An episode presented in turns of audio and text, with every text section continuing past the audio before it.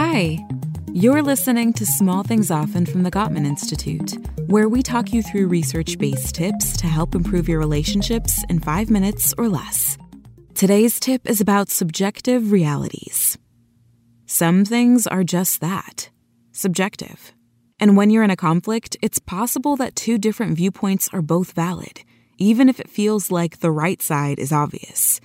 We do want to be clear, though, that there are certain situations where this may not apply. The civil unrest that's been happening in our country is an example. The existence of two different viewpoints doesn't give anyone permission to be racist or violent. But there are times when there's two valid sides to a conflict. That means no one is necessarily right or wrong, because we all see things a little differently sometimes. It's important to acknowledge both sides in these situations so you don't deny your partner's experience. It's also important to separate facts from feelings because feelings aren't facts, but they do matter. Let's say both you and your partner are working from home right now. And today, your partner woke up on the wrong side of the bed, and you already have it in your head that they clearly have some major tude as they go to close the door to your shared office. In fact, the sound of the door closing makes you jump. To you, that sound was loud and totally unexpected. It might be natural to just blurt out, Why did you slam the door? But instead of going back and forth with your partner about whether or not they really slammed the door, try acknowledging your feelings.